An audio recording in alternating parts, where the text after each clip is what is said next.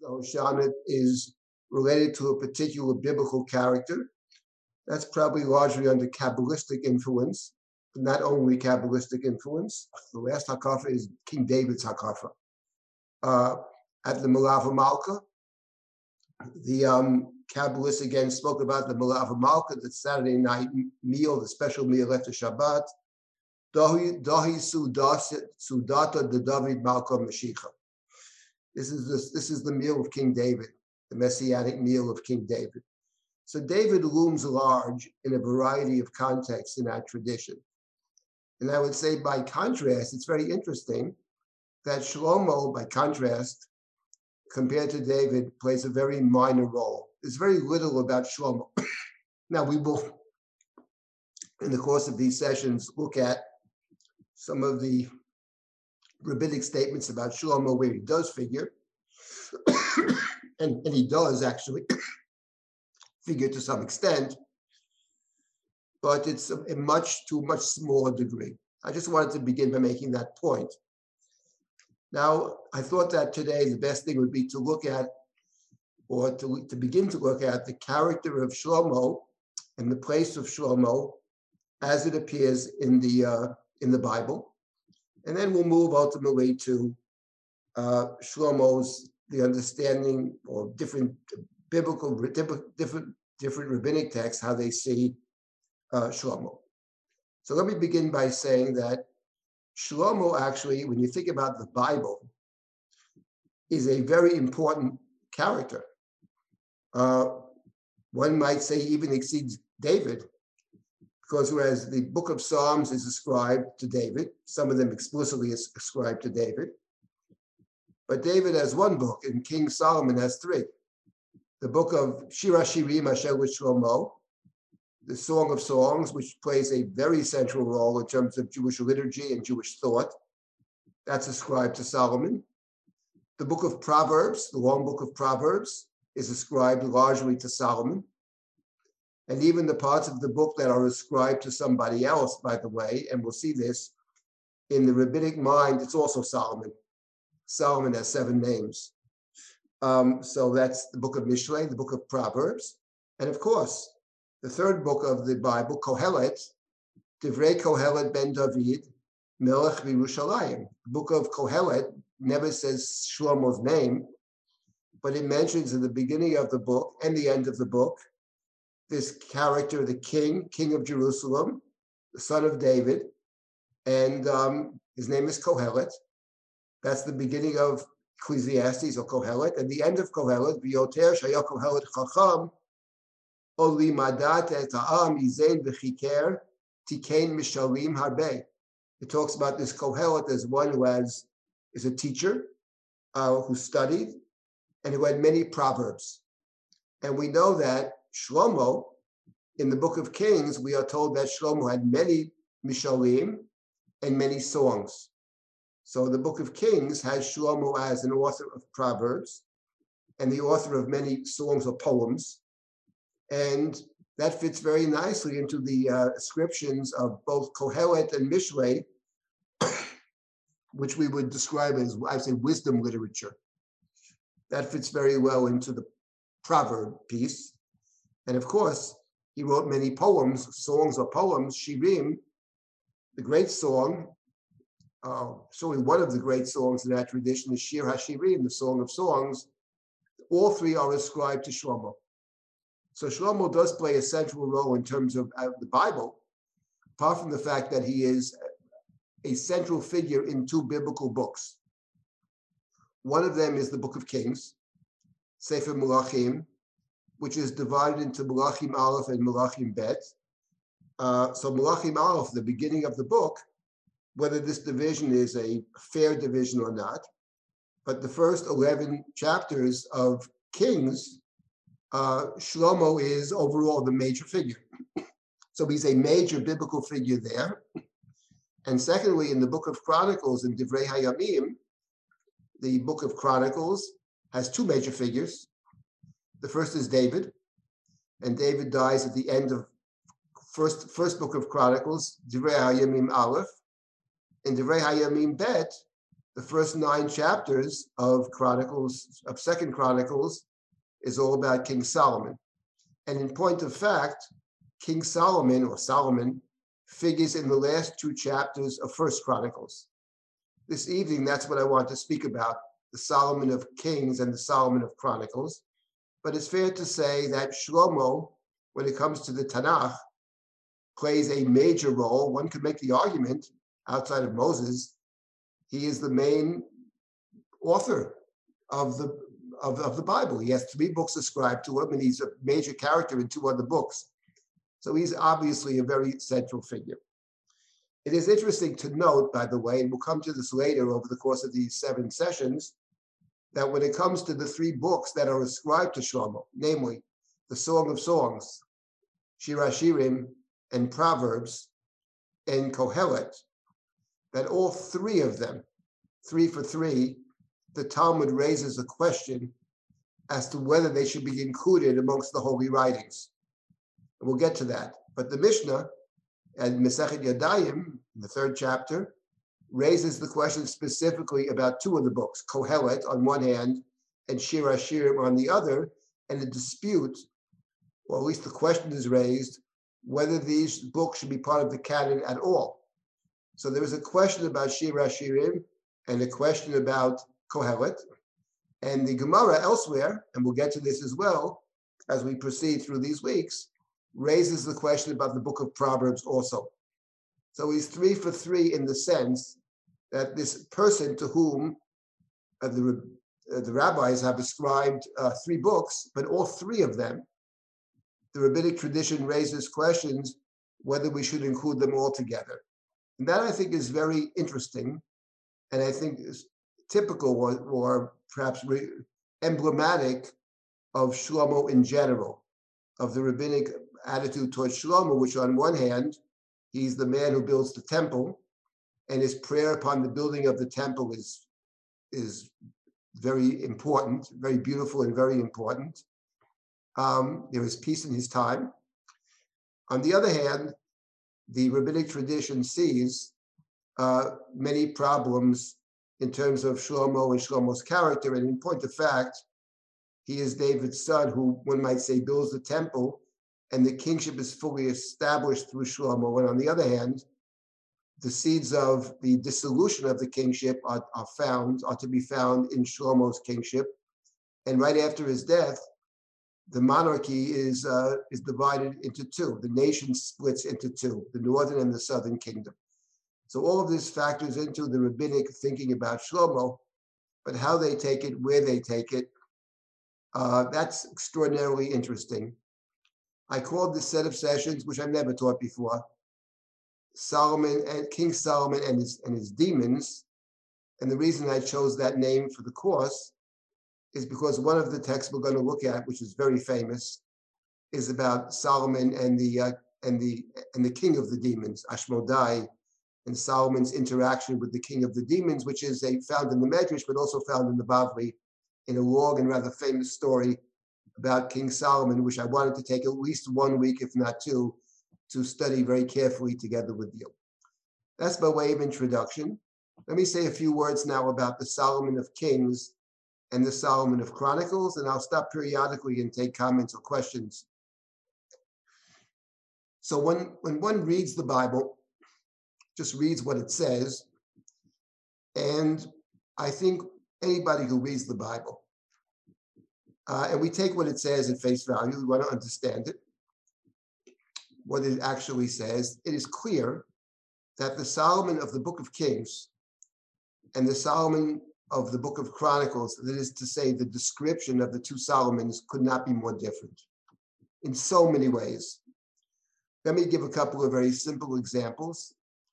Uh, let's take, for example, the Book of Kings. You all have with you, if you don't have your own Tanakh, So the, uh, the, the Safaria should be uh, up there for you to see. And if you look at the first two chapters of Kings, the first two chapters of Kings, actually, are fundamentally a continuation of the Book of Shmuel. In fact, the, most of the moderns believe that the Book of Shmuel actually should end at the, should end at the end of chapter two of Kings.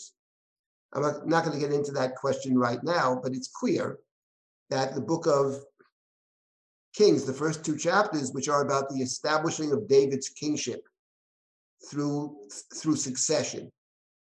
David is a king, but you only have kingship if you have a, a successor. So the book of Shmuel is about kingship. And for the kingship to exist, you need succession. Saul was the first king, of course, but he really never established the kingship. The man who might have become king, namely Jonathan, hero of the book of Shmuel, he uh, abdicates. He's not interested in the kingship for himself. He supports David. The one who replaces Saul after Saul's death, Ishbosheth, is a person of no real, uh, no real strength. He was put in there by the general Abner, and he's uh, very weak and in- ineffective. He's not really a king. And David, of course, is the second king of Israel. And the question is, can David establish his kingship through his successor? Now, the first two chapters of the book of Kings talk about the question of succession. The book begins, and we're not, we don't have time to get into this in any detail, but the book begins with Hamelch David Zaken Baba Yamim. As you see, David was old, advanced in years. So they covered him with clothes. He could not be warm. And the idea of, of the clothing is interesting. Clothing, of course, in the book of Samuel is the symbol of kingship. Saul's coat is torn. That's a sign that he will lose the kingship. So the point is, the book of Kings begins by telling us David is old, and we don't know who his successor will be. He doesn't have an obvious successor. He's very old. And by Yomulo Avadav, his servants say, let's search out for this uh, king, my lord the king, a young woman who will stand before the king and be his attendant and lie in the king's bosom and warm the king up. Kind of electric blanket, human being electric blanket. And they look for a beautiful, most beautiful woman. And they find in the third verse, if you scroll down, Abishag Ashunamit. They found in verse number three, Abishag the Shunamit, bring it to David, the king. She warms the king up. The king, here they translate, was not intimate with her, literally did not know her. And here it's very interesting. Sometimes the verb to know has a sexual meaning. Sometimes it means to know. In this particular case, it may have a sexual meaning, but it also may have the other meaning. Of course, it's not really clear in this chapter how much the king knows and doesn't know. We, the reader, don't know what David knows and doesn't know. Here's what we do know, that David is old, and there is no clear successor to David. David has not named a successor. Now, when I taught the book of Shmuel, which I've done several times, I argued for the position that the real, the one who should have succeeded David, the one who was fit to be king initially, and is really in David's image, all kinds of good things to say about him before he turns the other way, was actually his son Absalom, Avshalom, who actually initially is a kind of hero. He protects his sister Tamar. He acts with a lot of tact. He can be ruthless. He does kill his brother, Amnon. But if anybody deserved it, it's Amnon. And he waits to do it. So in fact, the death of Avshalom is a terrible tragedy, not just for David, who mourns Avshalom uncontrollably, but I argued is a tragedy for the kingship.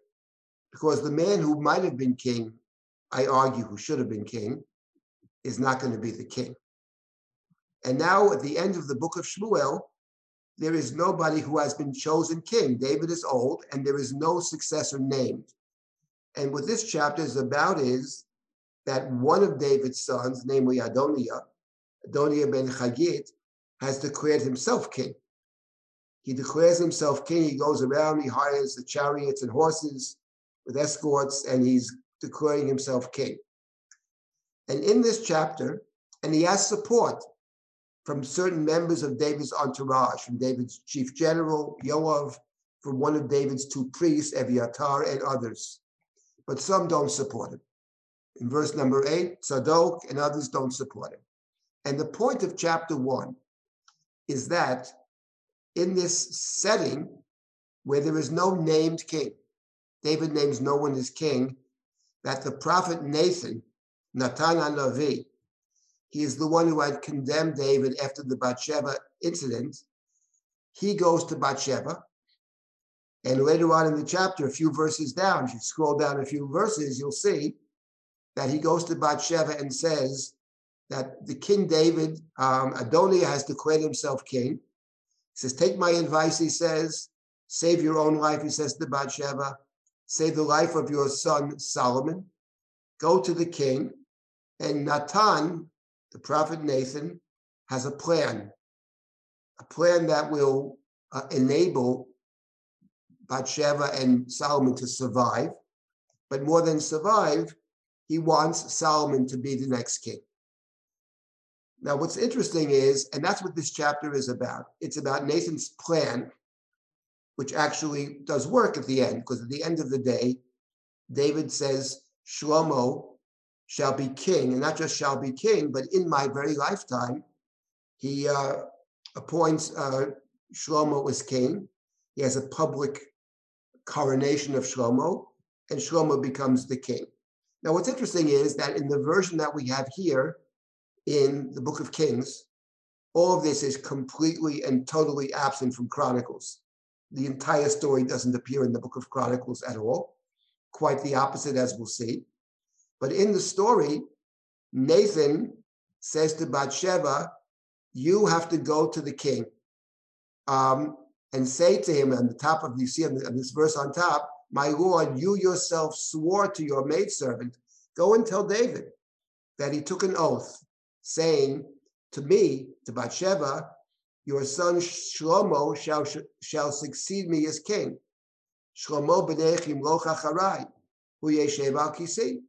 Go, go remind the king or tell the king about the oath that he made, that he swore, that Shlomo will be the king. And you know, king, she says, Adoniyah is making himself the king, made a big meal, he's proclaiming himself king, he invites many people, didn't invite Solomon. And then Nathan says, and when you're talking to the king, I will come after you. And then continuing verses, and I will milati et dvorayach, I'll fill in the blanks, or perhaps it means I will confirm what you're saying. So that's the plan.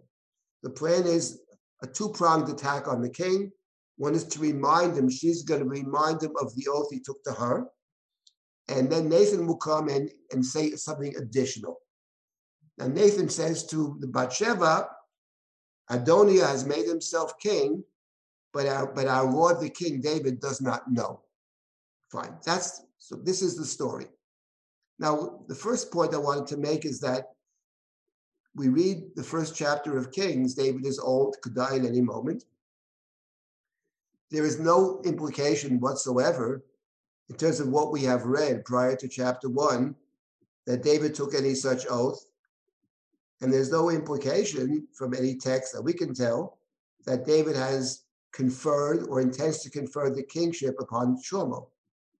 In fact, when you read the story, you have to wonder whether David ever took an oath altogether. She is so-called reminding this old man of an oath which he maybe he did take, and if he did take it, had no intention apparently of fulfilling it, or he never took it in the first place, and this old, feeble, and perhaps not fully uh, fully uh, cognizant, cognizant of what's going on, is being reminded of, of an oath that perhaps he never took. In short, the story here in chapter one, in which David will actually say at the end, oh yes, I'm going to keep the oath that I once made, whether he made the oath or not, but he swears that Shlomo will be the king, and that's what happens in the chapter. In chapter one, Solomon is made king, but he's made king through a, a ruse, one might say, the two of them coming in together and persuading the king or informing the king about what Adoniyah is doing. In fact, when Nathan goes to the king, he walks into the king. If you read more, Nathan said, you must have said, Adoniyah shall succeed me as king and sit upon my throne. And he goes on and says, you know, he's made this big meal. He didn't invite me. He says, and then he says to David a little further down, How come you didn't tell me? I'm surprised you didn't tell me. If this decision came from you, he says, why didn't you inform me? Even though Nathan said earlier, my lord, the king does not know. So there's something about the entire story which is very interesting. And that is, we're talking about the court of the king. In the court of the king, nobody tells the truth, even the prophet. The prophet says, why didn't you tell me if, if you know? But earlier he said the king doesn't know. So what is it? Does the king know or not know? So everybody is manipulating here. The people in the court are figuring out what might the king want to keep him warm. Let's get him a beautiful woman to warm him up. The king didn't ask for it.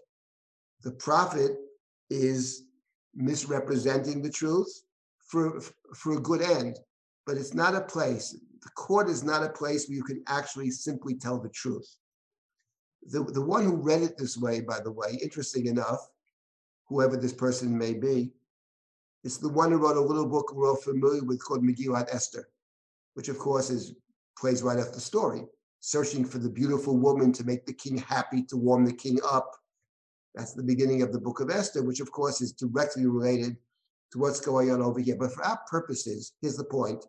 There is no sense at all in this chapter that the king actually, we certainly can't prove, that the king wanted Shlomo to be his choice. And in fact, he clearly was not the first choice.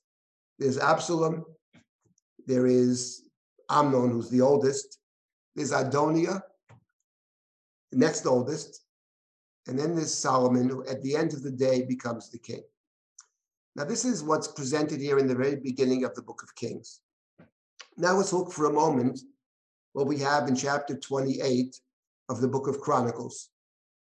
A, I would say slightly, what might say, a little bit opposite story in the in the, the way the Book of Chronicles tells us. So before we get to the Book of Chronicles, does anybody have any comments or questions about the Solomon who appears in the beginning of the Book of Kings?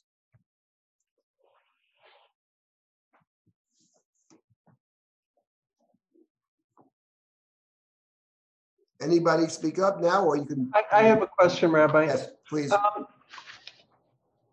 Is Shlomo the youngest son, I mean, of David? Is he the absolute youngest? I don't know. He's certainly on the younger side. He's nowhere. The, the, the first four sons of David, who I mentioned earlier in Shmuel, are the oldest is Amnon. He's the one that rapes his sister. The second son is very interesting, is the son of Abigail, who never figures in any stories. His name is Yoav in the book of Samuel. In the book of Chronicles, he's called Daniel. He figures not at all in the stories at all. Uh, I've spoken in the past about why that is so, but leave that out. Son number three is Absalom. Right. Son number four is Adonijah. Those are the older sons, and they're born earlier. Solomon is born much later. So Solomon is, if not the youngest, he's on the younger side. And he's obviously a young person in the story. Mm-hmm. So that you're right, that could be one of the reasons that David doesn't think of him because he's too young. That is certainly possible. But my point is de facto, he doesn't figure. And if not, one gets the impression, if not for the intervention of Nathan and Bathsheba, for their own reasons, uh, Solomon never becomes the king. It's not that David, had David wanted Solomon, David might have appointed Solomon earlier. He doesn't do that. Mm-hmm. At least not in the version that we have in the Book of Kings. Now, in Chronicles, it's a radically different story. Right. Night and day is different. So we don't have any hint at all that he could be the favored son, just like Joseph was the favorite. There is one hint. There is one hint, okay? I'll tell you the one hint that we do have. And that is at the end of the David and Bathsheba story. At the end of the David and Bathsheba story, as we recall, which is chapters eleven and twelve of Second Samuel. So in that story, after the Bathsheba incident, she's pregnant, mm-hmm. and um, she gives birth to a child, and David has her husband killed, and he marries Bathsheba, and the prophet Nathan goes to David to condemn him. And the prophet Nathan says to David, this child that Bathsheba is, is, is bore for you is going to die. And David prays for the child, the child dies. And then it says he consoles Bathsheba and she gets pregnant, and she has another child. And David sends a message to Nathan the prophet, and he, he names him Yedidya, the beloved of God, on account of God. So there, I believe there, there I think maybe even the name Solomon is also mentioned. Let me find that for a moment in my Tanakh. That'll be in chapter twelve of Second Samuel. That's end of chapter twelve. Let's see what that is. Um, yeah, Shlomo. It's that's chapter twelve, Second Samuel, verse twenty-four and twenty-five. So there you have a hint, because his name is Solomon. His name is also Yedidya, Jedidiah. Yedidya means the beloved of God. And it's interesting that the name Yedidya, the beloved of God, is synonymous with another name, namely David, David, the beloved one. So Yedidya, one might say, there's a hint that Solomon slash Yedidya, who's named by Nathan, sounds like, or he brings, either Nathan names him himself or, or brings God's word. So he's not going to die, it means. He's beloved of God. There, there is a hint in chapter twelve that Solomon could be the next king. But what is surprising, not really surprising if you know the book of Samuel, it's, it's, a, it's an ingenious work, that the author simply drops it all together. From that, you never hear about Solomon again. You hear about Amnon, you hear about Avshalom, you hear about all kinds of things. We hear nothing about Shlomo at all until we get to our chapter, the first chapter of Kings. So that, I think, is, that's interesting, actually. And there you Rabbi, do have a hint in response to your question. Rabbi, okay, I'll take one more comment. Anybody else? Rabbi, yes. Uh, just to further this point, um, that we don't know much about Solomon, it, this could be the first time that we see Uh, machinations going on to seize the kingship, which happens many times before this, but never without the actual king being involved at all. He's held at arm's length. We don't even know if he's aware of what's going on. That's an excellent point. That is an excellent point. He is right. I mean, that would speak to perhaps his his youth, maybe, whatever the explanation is. But your uh, your insight is a good one. The, there is always, as you say, machinations or maneuvering in terms of power. The, the battle of Absalom and Amnon should be read not just as uh, the question about the violation of Absalom's sister by her brother, that's part of it, but we have to remember these are the two main uh, contenders for the uh, for the for the kingship. The, the, your larger point, incredibly important point, is that when studying something like the book of Shmuel, which is about people, personalities, behaviors, we should never lose sight of the fact that it's also about politics. And that's what's interesting. It's about the personal and the political, and those two things are actually connected. The idea that they can com- be completely separated from each other is simply not true in the book of Shmuel, and I don't think it's ever true, really. So there's always a connection between the personal and the, and the political. So that's a very important insight in general about the book of Shmuel. And it is striking that here, by contrast, Shlomo's not, at least not at this stage, involved at all. Now later he gets very involved in the politics. We should not forget that the first thing that Solomon does after he assumes the kingship is to uh, kill his brother. Let's not forget that. A story that, of course, is completely absent in the book of Chronicles. But in the book of Kings, in chapter two, he kills his brother, who is who who, is, who aspires to the throne. At least as Shlomo sees it, he gave him a warning that was fair. But when he steps out of line, he can be ruthless. He kills other people as well. We'll get to all that. I wanted to, by contrast, look at chapter in in uh, in, uh, in Chronicles in Divrei Hayamim, okay, to give us a sense of how our Bible can contain within it two canon- canonical books, radically different views of Shlomo, and actually radically different stories. It's a completely different story. Um, I'm sorry, Rabbi Silber. Yes. I'm so terribly sorry to interrupt. But Go somewhere ahead. Down the line in the next several weeks, could you speak of the idea that Shlomo's Mishlei is to, is David's Tehillim? Just just somewhere along the line, you know. We will talk about. Okay. We will okay. Spe- talk about. Look, we only have seven weeks. We will talk about Shlomo, who's the author of Mishlei, right, and Kohelet, and Shir HaShirim as understood by the rabbis. Right. And we will be, be looking specifically at a Gemara which talks about Mishlei and about Kohelet. Okay. That Gemara doesn't mention Shir HaShirim. Maybe we'll get to Shir HaShirim as well. But and Mishlei figures prominently in the Solomon stories. The verses from Mishlei are always being quoted. And we'll see some of these stories. They're extraordinarily interesting. And it's hopefully there'll be a lot of good discussion around them as well. So we will get there. Okay. Let's take a, let's take a, thank you for that. Let's take a look at um, the Book of Chronicles in that chapter, okay? Is that chapter twenty-nine, I think it is? Let's see, twenty-eight. Let's, let's start reading this. Vayakhel David et kol sarei. David at this point is old. He, he dies at the end of First Chronicles, which is chapter twenty-nine. And this is towards the end of David's life. So he's assembling all of Israel, all the tribal officers, the divisional leaders, et cetera, captains of the thousands, et cetera, et cetera. He brings them to Jerusalem. Let's let's read that. Let's read some more. So David gets up. He stands up. He says, "Listen," he says, "Listen, listen to me. When I was hear me, hear me, my brothers, right? I had intended to build a, a house for God, a resting place for the Ark of the Covenant, the footstool of our Lord. That was my intention," says David. "But God said to me in verse number three, famously, you will not build a house for my name. You're a man of war. You have shed blood." So David says, the reason I couldn't build the house was because I'm a, a warrior. I'm a soldier. I've shed blood, and the shedding of blood and the building of the temple seem to be mutually exclusive. That's a very important point. Bear that in mind. So I couldn't do it. And by the way, we never have this statement anywhere in the Bible explicitly that David can't build the temple because he shed blood.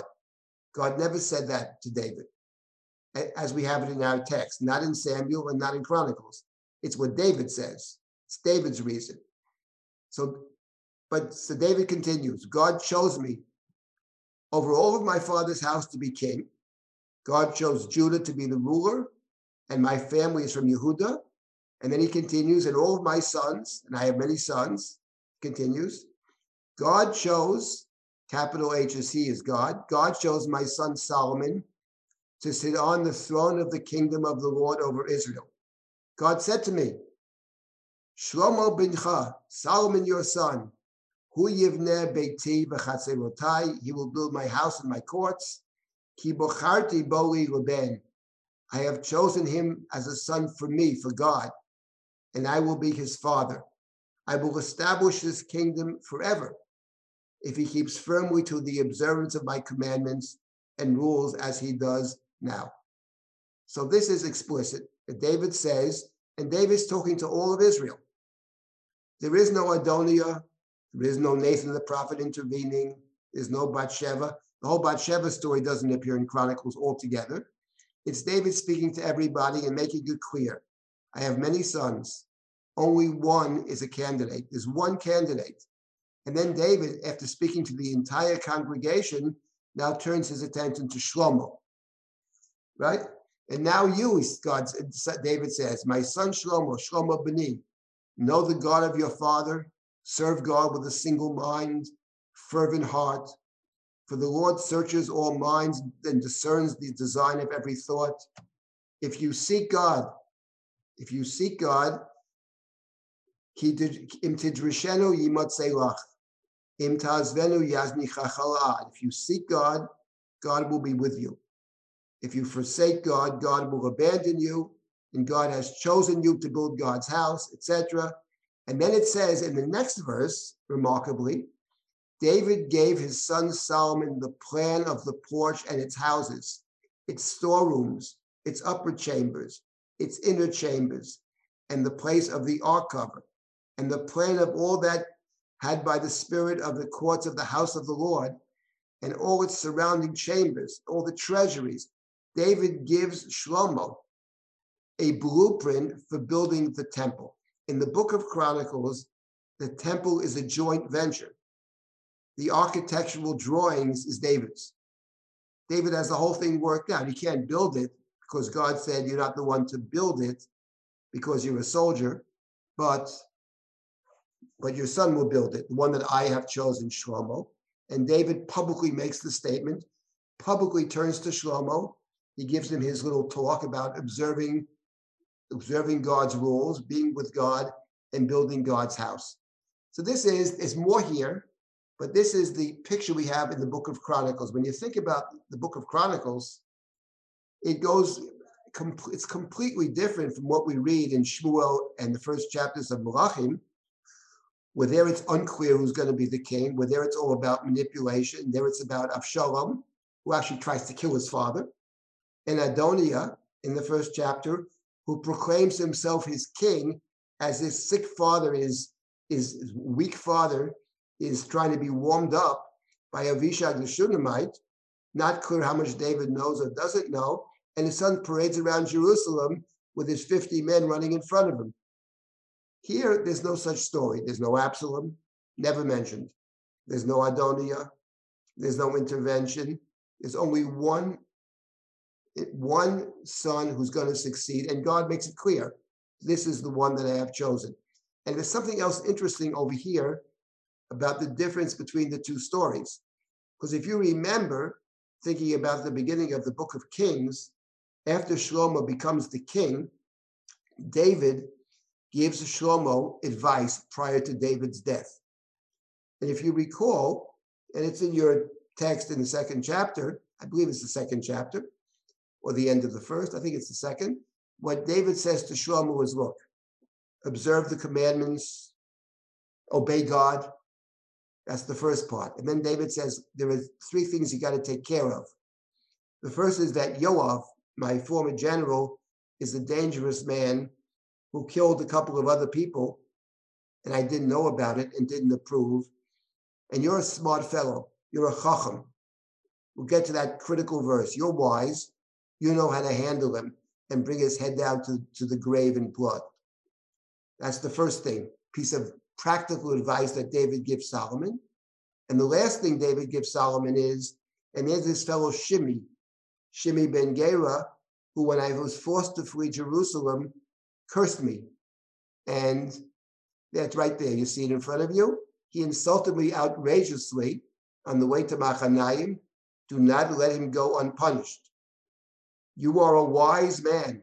You're a chacham. You will know how to deal with him and send his gray hair down to Sheol in blood.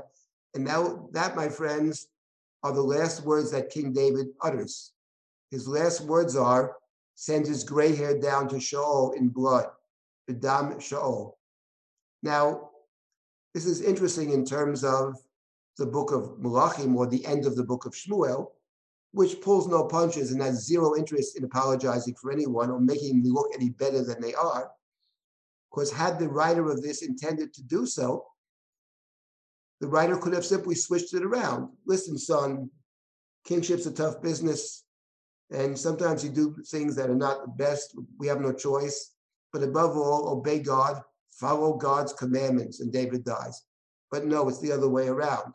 His last words are, send his gray hair down to Sheol in blood, and, you, and you're a wise man. You're a chacham, ish chachamata. In both Yoav's case and the case of Shimi, David says to young Solomon, you're wise, you're a chacham, you know how to do it. What's the problem over here? The problem in this case is, says David, I swore to him, I will not put you to the sword. I took an oath not to kill him, so I couldn't kill him. But you're a smart guy, you're a wise man. You will know how to deal with him and bring his gray hair down to Sheol in blood. Leaving out David's behavior, which is, to put it mildly, problematic, because what does it mean to say, I swore not to kill him, but you should kill him?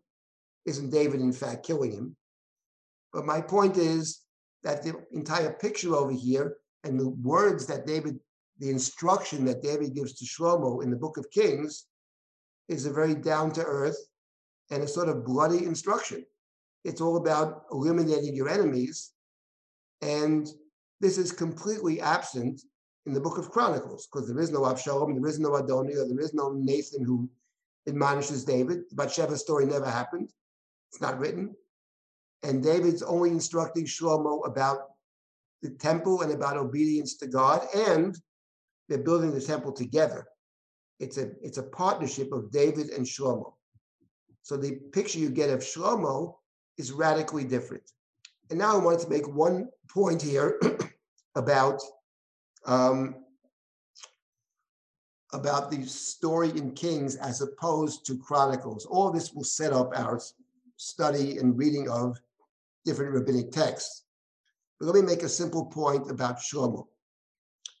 If you think about King Solomon in the positive sense, and there is a very positive sense even in the Book of Kings, we'll get to the negatives because our tradition hardly has interest in avoiding the negatives, to put it mildly. But Shlomo is the builder of the temple. Shlomo is the builder of the Beit HaMikdash.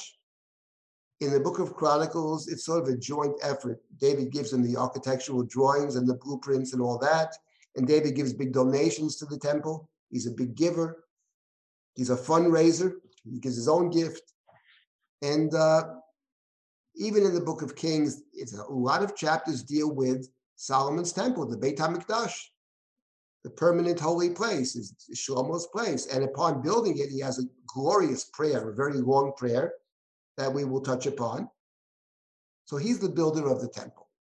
Now in the Bible, we have the temple, but we also have that which precedes the temple that we're reading now, about to read in the book of Exodus. And that's what's called the Mishkan.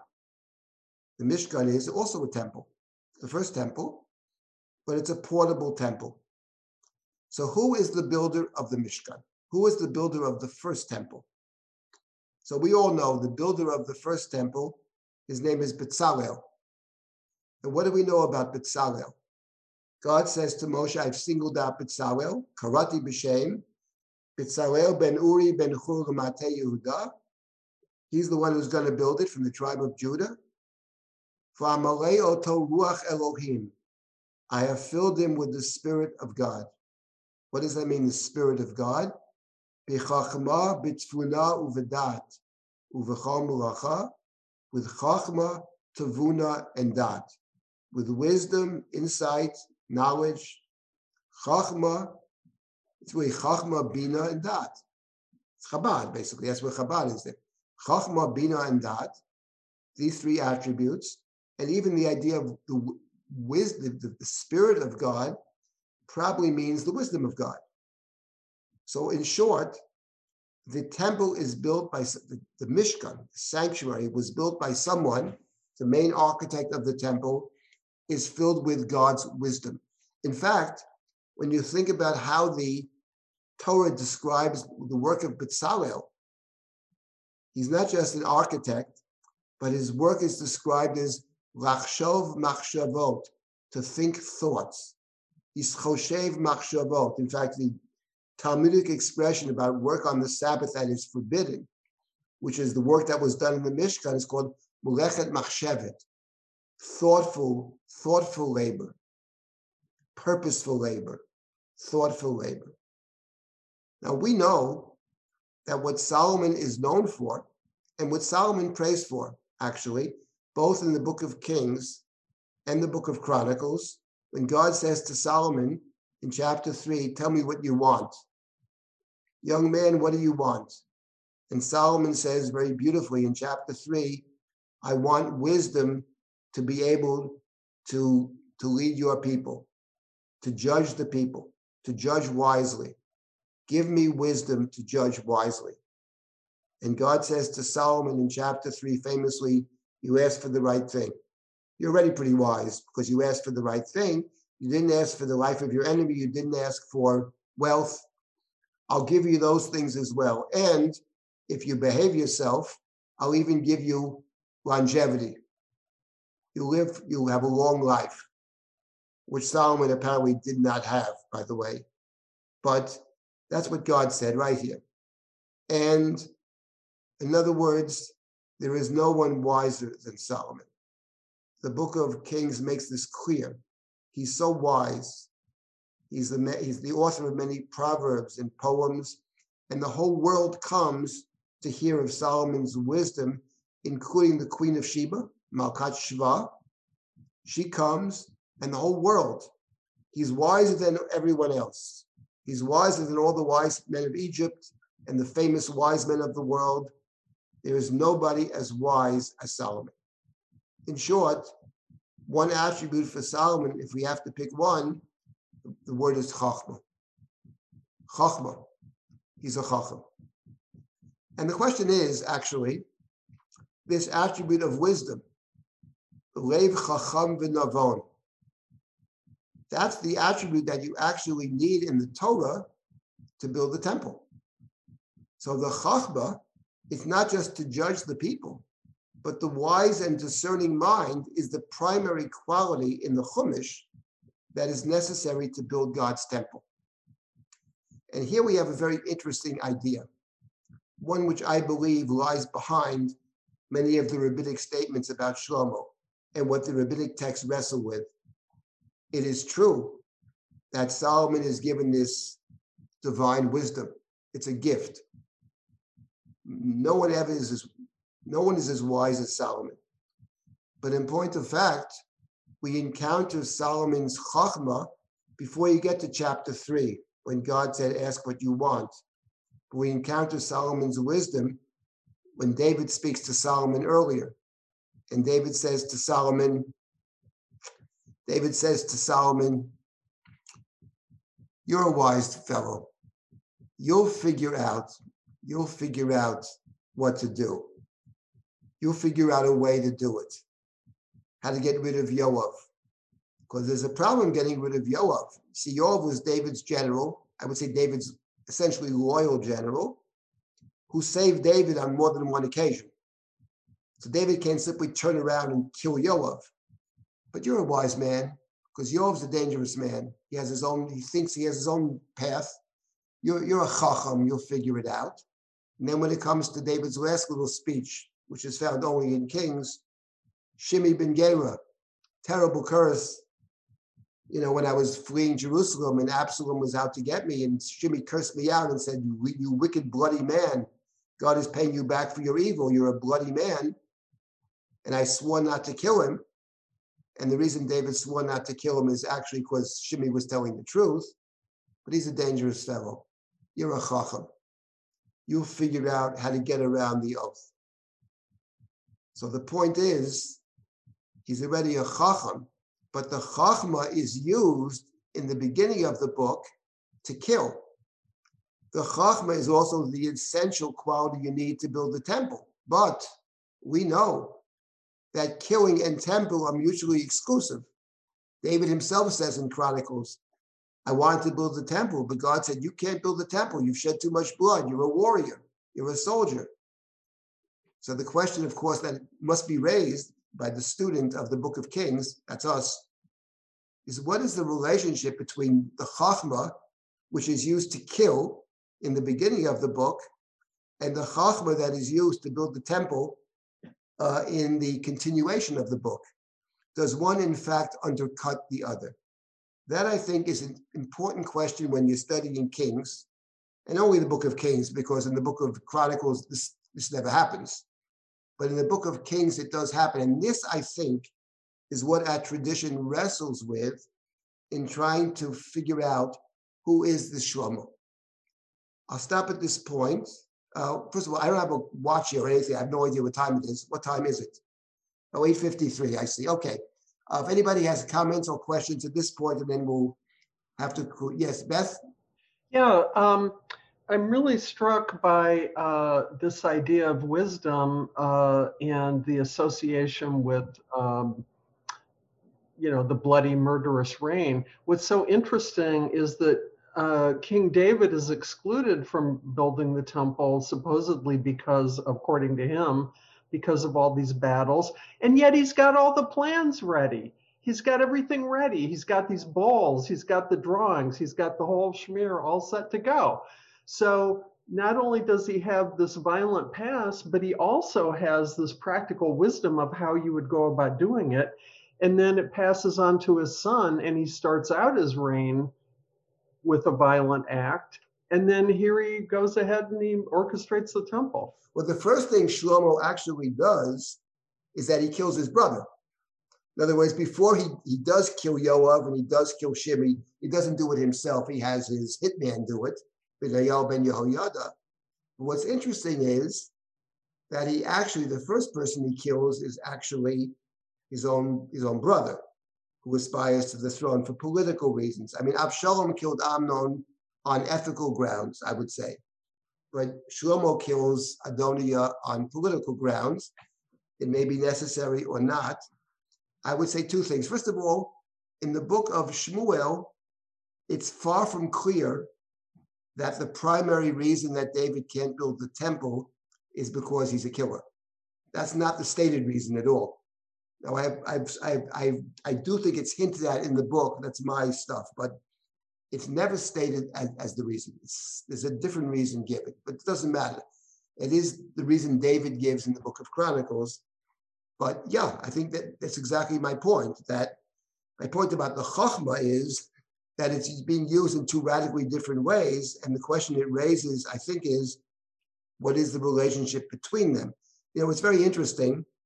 I saw something in the chat. I've taught the book of Shmuel several times. Many years ago, I was very struck by the fact that at the beginning of the book of, of Kings, where, where David's instructing his son whom to kill after his death, how to, and all that, I was very struck, and people in the class at that point were very struck by the many parallels between the book of Kings on one hand and the story in Godfather One on the other.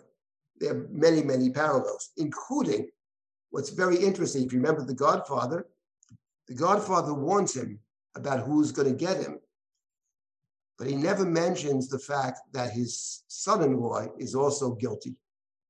And the new Godfather, Michael, actually kills his, he kills his brother-in-law, but the Godfather doesn't mention that. He doesn't to kill his his daughter's husband. That's not. So David doesn't mention Adoniyah, actually. But Shlomo, on his own, figures it out, you know? Father, father couldn't say it, but maybe father wouldn't disapprove either. So that's actually very interesting. And that's striking for a different reason that we'll get to, because killing your brother, which he does, is not the same as killing some outsider. Because killing your brother speaks to the core theme of the book of Kings, which is the division of the nation. We'll touch upon these things later. One might say that in killing his brother before he actually fully assumes the kingship, and this is what the Midrashim pick up on actually, to what extent by the time Shlomo becomes king, is the kingship virtually doomed from the outset? That is a, that is a thread, I think, that we will encounter in the rabbinic texts in the most interesting ways. What, what, let me just say as by way of introduction, what interests me uh, is not just what the rabbinic texts say, but I believe that the rabbinic texts in one form or another are trying to interpret the Bible. That's a belief I have about all the rabbinic texts. It doesn't mean they don't have a life of their own. You can study Bereshit Rabbah as a separate work. You can study Vayikra Rabbah as a separate work, Talmudic statements as a separate work. But I do maintain that they are, in addition, reading something off the text. I don't believe they're whole cloth unrelated to the text. I believe they are, they are interpretive as well. So what always interests me, and in this class, I hope to try to demonstrate that, what did they pick up on in the text, in their portrayal of Solomon? And there were different portrayals of Solomon, because there's obviously a very positive side to Solomon. He is the builder of the temple. He doesn't only build the temple, he actually defines what the temple is. Very interesting. So it's a very complex character. And yes, although Solomon doesn't occupy in our tradition the place of David, it's, David's on a different level as far as we're concerned. But Shlomo is very important and very interesting. And one thing we'll be looking at is how these rabbinic texts are reading the Bible. And I introduced all of this, uh, there'll be more introductions, but I introduced this by making a simple point. Here we have a character named Shlomo. And when you read the book of Chronicles, you get one impression. Pretend you never saw the book of Shmuel, you never saw the book of Kings. When you read the book of Chronicles, Shlomo is angelic. I mean, his whole time is spent on prayers, on temple. He, he's a man of peace. Uh, no wars in his lifetime. That's when you read the Book of Chronicles, which is a very important book. It's a, it's a later work. One might say it's a precursor to the whole rabbinic tradition. And then you read Shmuel and you read Melachim. And then you get a radically different view of Shlomo.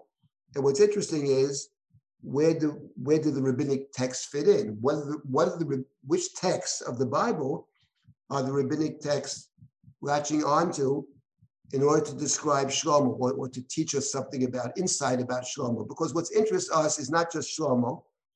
What it, the character of Shlomo is very interesting. Because what the character of Shlomo, especially through the Bavli, not only the Bavli, what the rabbinic texts understood, and especially the Bavli, is that people are very complicated. It's not black and white. That people have pluses and minuses, and, and this is the important point, that sometimes the very negative is part of the positive. The very negative is part, the same man who has a thousand wives brings a thousand sacrifices. This is the deep insight of the, of the Bavli. So it's not, you know, it's easy, this one's, we like to carry this bad person, good person.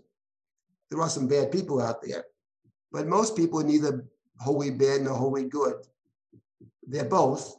And very often it's the very same quality that's both. It's the very same quality that's both. It's the Moshe who's the great visionary and teacher, who's very content with God on the top of the mountain, who's not very good with people on the bottom of the mountain. He's not a people person. That's not a slight on Moses. That's not who he is. That's not his mission. That's not his role. That's not his character. So therefore, every person has certain qualities. And the person that has no boundaries, that's negative. No boundaries is very dangerous in life, but also allows you sometimes without boundaries to have certain insights that other people will not have, because you're not bounded at all. So that's the that's the that's that's I think one of the lessons we can take from the rabbinic texts. So we will. This is by way of introduction. There may be more. We may do more introductions as we continue. But I just wanted to put out there in the very beginning that the very character of Shlomo in two books of the books of our canon, in Shmuel Melachim on one hand, and Divrei Hayamim on the other, we get very, very different pictures of this person, King Solomon, that we'll be studying largely through rabbinic texts as we continue next week.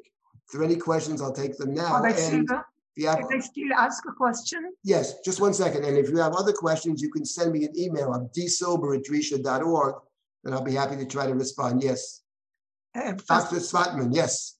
If you say uh, the, the negative um, quality is uh, really the positive quality. Often, My, yes. You know, like psychologists say that the reason you marry a, a man is the same reason you divorce him. So this is one, but I wanted to ask you, do you assume that the author of um, Divrei Yamim had in front of him the um, Melachim Buch, yes, or you think it, it comes from different circles and different perspectives? That's an excellent question. I'll tell you what I believe very strongly, actually.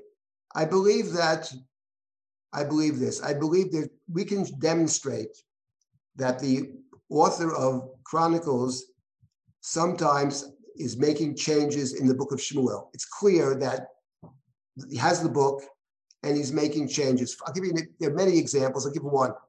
There's a, a in one of the uh, descriptions of David's family, it says uh, that David's children, Kohanim Hayu, and David's sons were priests.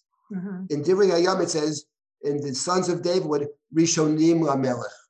Because the point is, the chronicler who makes a big deal about the priestly order and the way it's all set up, the idea of David's sons being priests is, a, is an anathema. It's a non-starter.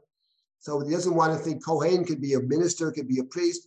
Change the Rishonim Liyad HaMelech, which is a strange construction. It's clear that the author is changing it. And we have many examples of that.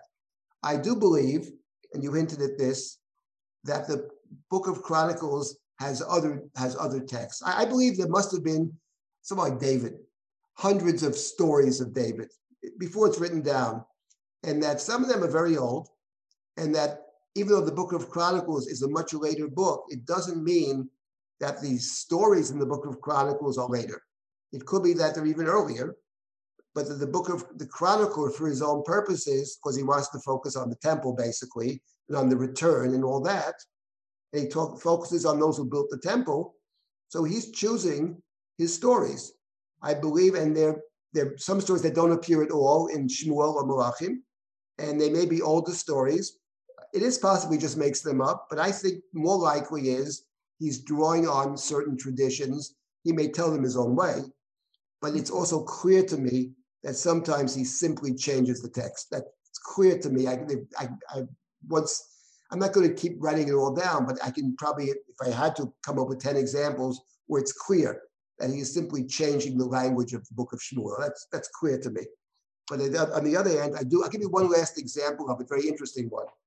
And that is that in the book of Shmuel, you have a list of David's strongmen, the Giborim of David, which is Second Samuel chapter twenty-three, next to last chapter. You have a similar list of, of strongmen, of Giborim, in book of Chronicles, virtually the same list with small differences. But what's interesting is the order. In the book of Chronicles, amongst the Giborim is Uriah the Hittite, Uriah the Hittite. He's mentioned towards the end. He's not in the book of Samuel. It's the last name on the list, leading into David's sin. So it's clear to me, I think, I would argue, that Uriah the Hittite was probably not last on the list, and that the list in Chronicles is older, and that the Samuel author changes the list because he wants to make that Uriah the Hittite the last verse before you get to God's anger against David and Israel. So that's an example where I would say that the list in Chronicles, book written hundreds of years afterwards, is actually earlier. And I think that's true of many of the stories. That's my opinion. I can't prove it, but I think it's, uh, I, I believe it's right, actually. But you don't argue that, uh, like Sifrut Chazal, you don't think that this is an interpretation of uh, Melachim, because you say— No, I think it's a change, actually. I think very often it's a change. I think uh-huh. that— So in this sense, it's different. Sometimes, yeah, sometimes it's different, but I think sometimes the Book of Chronicles doesn't like that interpretation. I mean, Kohanim doesn't have to be a priest, but they don't want any ambiguity. So I'll stop at this point, and if anybody has questions, d silber at risha dot org. Looking forward to continuing. Some of the texts, by the way, that we'll encounter are remarkable. I've got to tell you, this came across one this week, and truly remarkable. But we'll, we will get to that in the coming weeks. Anyway, thank you once again. Looking forward. Thank you, Rabbi Silber. Thank you. Okay, bye-bye. Okay. Uh, before everyone logs off, uh, you're welcome to go if you need to, but I'd like to extend a thank you, of course, to Rabbi Silber for a wonderful, wonderful class. I'm sure we're all intrigued uh, about the big questions and details we'll be exploring in coming weeks. And also to thank everyone else who joined us today on Zoom, Drisha Live, and Facebook. We are going to continue with our spring programming tomorrow at one p m Eastern with the start of a fascinating class entitled Rabbinic Authority and Personal Autonomy in Early Rabbinic Law, Three Case Studies, given by Doctor Ayelet Hoffman-Lipson. You can find out more information and register for that class, as well as all of our other spring programming, on our website at w w w dot drisha dot org slash classes. Thank you again to Rabbi Silber for this wonderful opportunity to learn with you. And for everyone else who attended, we hope to see you again soon, and brush up on your Godfather knowledge before next week, if necessary.